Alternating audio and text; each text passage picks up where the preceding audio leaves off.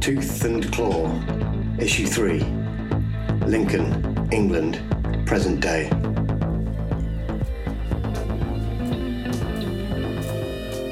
The younger Duckstone, the son, Clive Duckstone, a large, wet lump of a man, his shaved head sat atop a weathered black jacket that bulged with muscle and fat.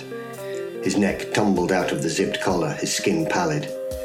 He looked collapsed against a stained wall halfway back from the bar, barely listening to the two men who accompanied him. His mouth was constantly curled around a vape. The clouds sifted around their heads, blurring them into the murk.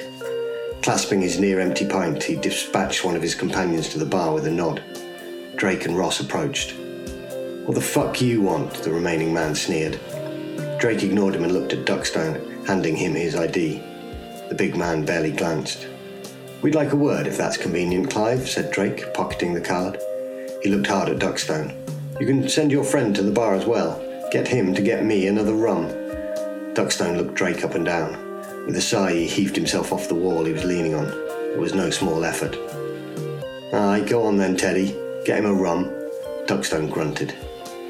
Teddy paused for a beat, then stalked off to the bar. Duckstone nodded at them both, placing his glass on the table, still held in a bulbous hand. Father talked about you lot, I've never crossed you before. A life lived in order, then, Drake offered engagingly. Duckstone gave a thin smile, then suddenly raised himself straight. A man his size loomed. A life lived however I fucking choose. He moved toward Drake, almost squaring up to him. Ross nervously glanced at Drake, still smiling warmly up at Duckstone. It didn't matter how good at dodging bits of trash Drake was, Duckstone could destroy him if he wanted. Probably both of them. Ross had tackled big men before, they were often clumsy, but Duckstone had transformed from a knackered looking sack to a tensed mass of force, suddenly taking up the space of three men. A slight twitch betrayed the poise of his face, his bulbous hands now strained in huge wads of fist. He hummed with violence. Ross set his feet. Growing up as a red headed kid on the streets of Harlem had readied him for moments like these wrestling at college, jiu jitsu, boxing. Working NYPD had brought its fair share of real fights too. He was 5 foot 10, stocky and hard in muscle. He kept his speed though and could strike fast and hard when needed. Still, looking at Duckstone's forearm, he couldn't help wondering how close he would get before he was swallowed up by it. The thing seemed as big as Ross's torso. Of course, Drake fairly oozed back. As per the agreement and as you said, we haven't crossed paths before, so we're essentially on the same page. Works for everyone. Drake was still smiling up at Duckstone, whose face remained tense. Then, exhaling a gust from his nostrils, sweet but with a petroleum tang, Duckstone relaxed. He grasped the last of his pint. So, what the fuck do you want then? A small word with your father. Duckstone sneered. Ha! Let me guess. What happened at Sincil Bank? News travels fast, Drake found. Not nearby then? he said, quickly scanning the pub again. He's been in all evening, of course, Duckstone said sweetly. And where's in these days? He'll be expecting you, you know that, right? Duckstone took his newly arrived pint from one of his heavies. Drake took his rum, raised it in the air, downed it.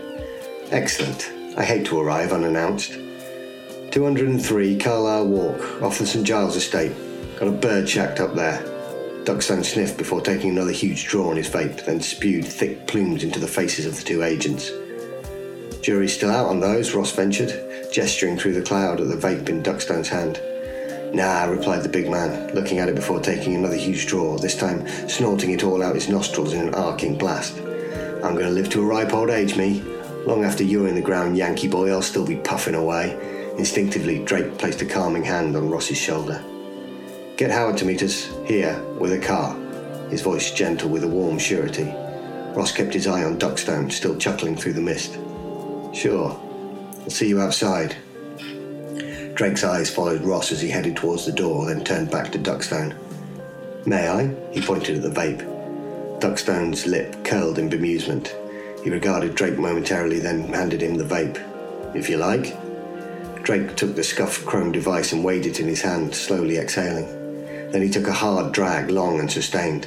Duckstone and his men watched with increasing amazement as he kept drawing, his cheeks rhythmically puffed in and out as he pulled down, his eyes closed as if in reverie. The massive cloud of vapour that eventually streamed from his mouth swirled in various eddies and tubes of contorted spinning. It murmured amid its own thermals and danced around the heads of the three astonished men. Drake finally finished the last of the expulsion, opened his eyes, and grinned with satisfaction. I see the appeal, Clive, he said enthusiastically as he handed the vape back to the dumbstruck giant who looked down at it in a daze. The tank of liquid had been completely emptied. Who the fuck do you think you are? Duckstone roared, heaving himself up to his full height again with a lurch toward Drake. Drake pushed off his front foot, slamming his empty glass down on the small round table next to Duckstone's fist, jarring both up into the air with a clink and a thud. He pushed his left palm into Duckstone's sternum. With a fluid ease, he took the rising force of the man and channeled it back downwards. He guided him into a shallow arc and back against the wall. He raised his right hand to the two goons and glared at them before turning back to Duckstone. We hadn't crossed before, but we have now, Drake said firmly. If you ever disrespect my partner like that again, I'll rip your lungs out. His black eyes shuddered dimly in the weak light that bounced from the wall and the mass of Duckstone's frame. His words had a calm, subtle melody. Duckstone struggled briefly but was perfectly pinned, unable to exert his considerable strength. His arms were locked by his sides so he couldn't flex forward or up and crush the man who trapped him. Father will skin you alive for this, he strained. Drake turned to the goons again took each of their gazes in turn, the dazzle from the light of the bar behind them suddenly suffusing his eyes with fire.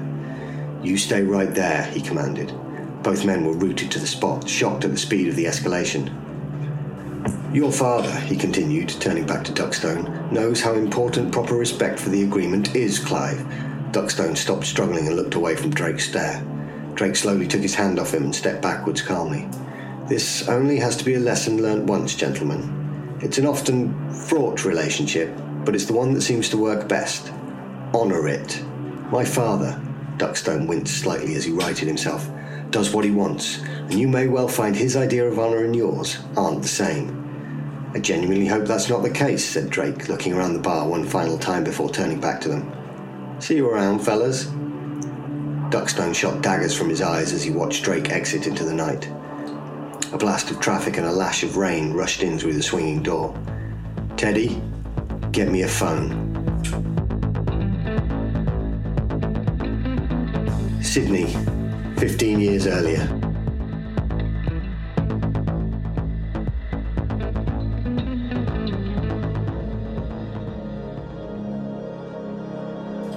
Phasing shades of purple and red mixed with stabbing yellow hues in his mind a pain running through him so acute it shut everything else out in a shrieking blindness.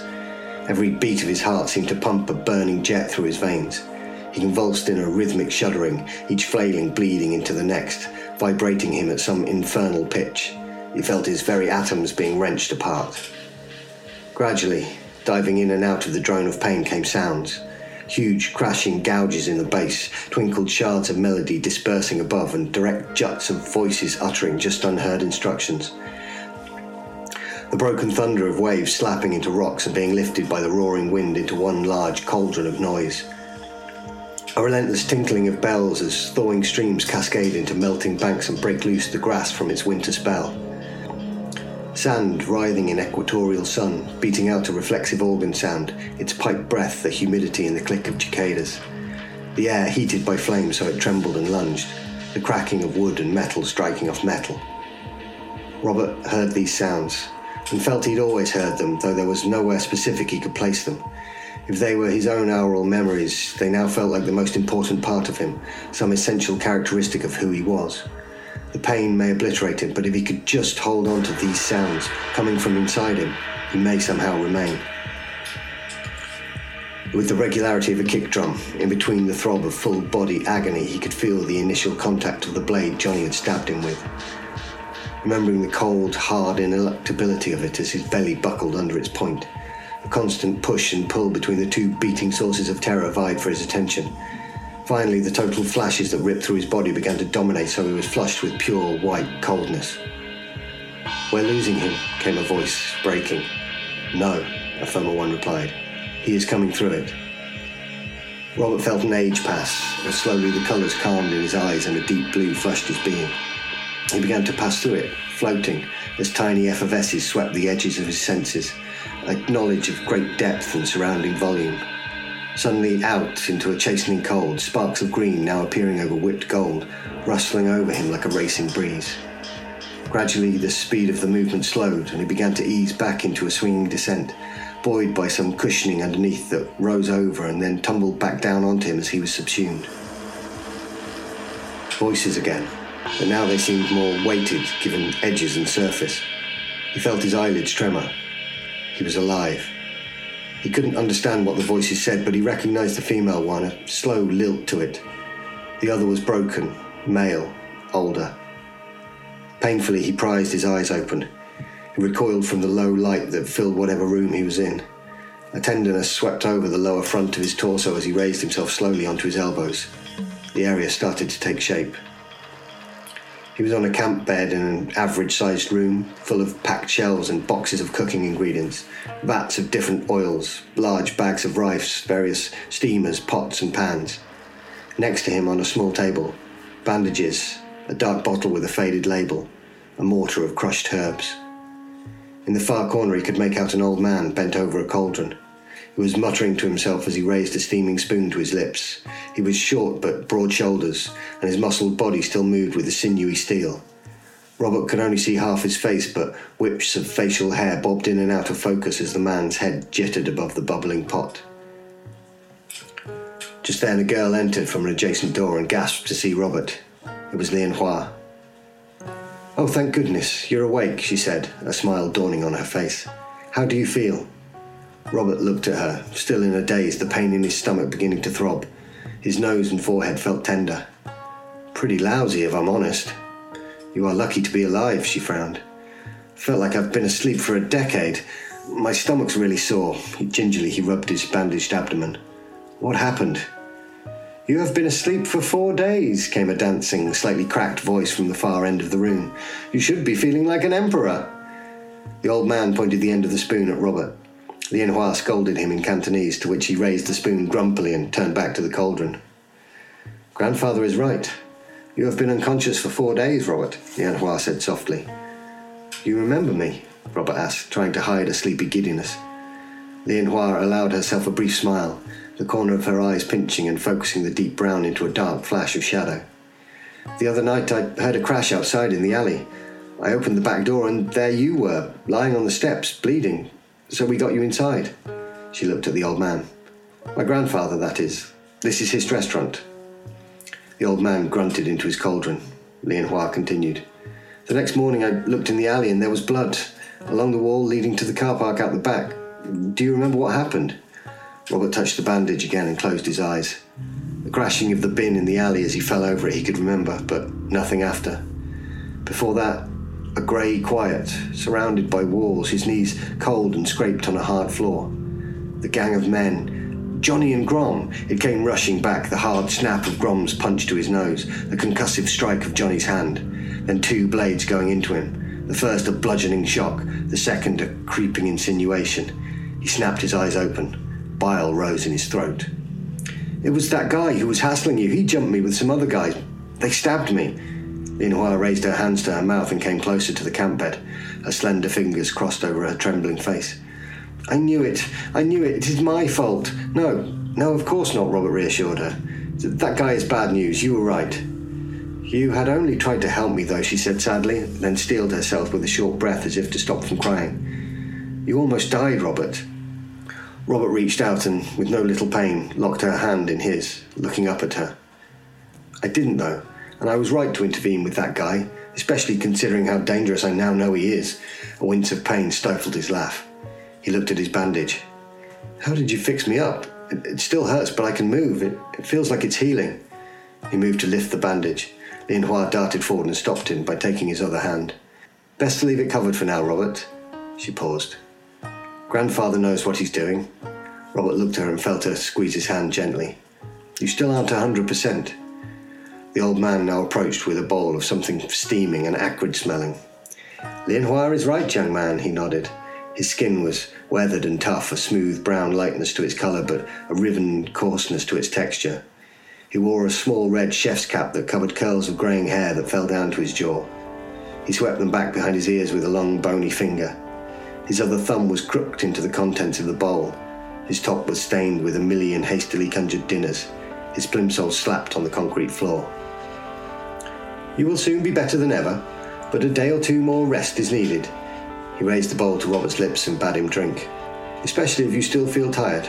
I'm a little disappointed considering. Lianhua scolded him again just as the thick liquid left the bowl and slipped into Robert's mouth. It had the consistency of rotten fruit and tasted of burning stone. He started to gag, but the old man shot his spare hand forward to stop Robert's mouth. Swallow it, he ordered. His black eyes suddenly widened to take up much more of his small, rounded face, the light of the room reflecting back towards Robert's own. Robert gulped.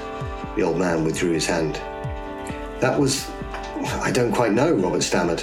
He felt his head tip backwards, hang on some invisible fulcrum, then tumble down and back up again, the liquid charging down his throat and into his chest with a searing bloom into his lungs. He fell back into the softness of the bed and felt his eyelids begin to droop. The last thing he heard was the old man's voice. You will know soon enough.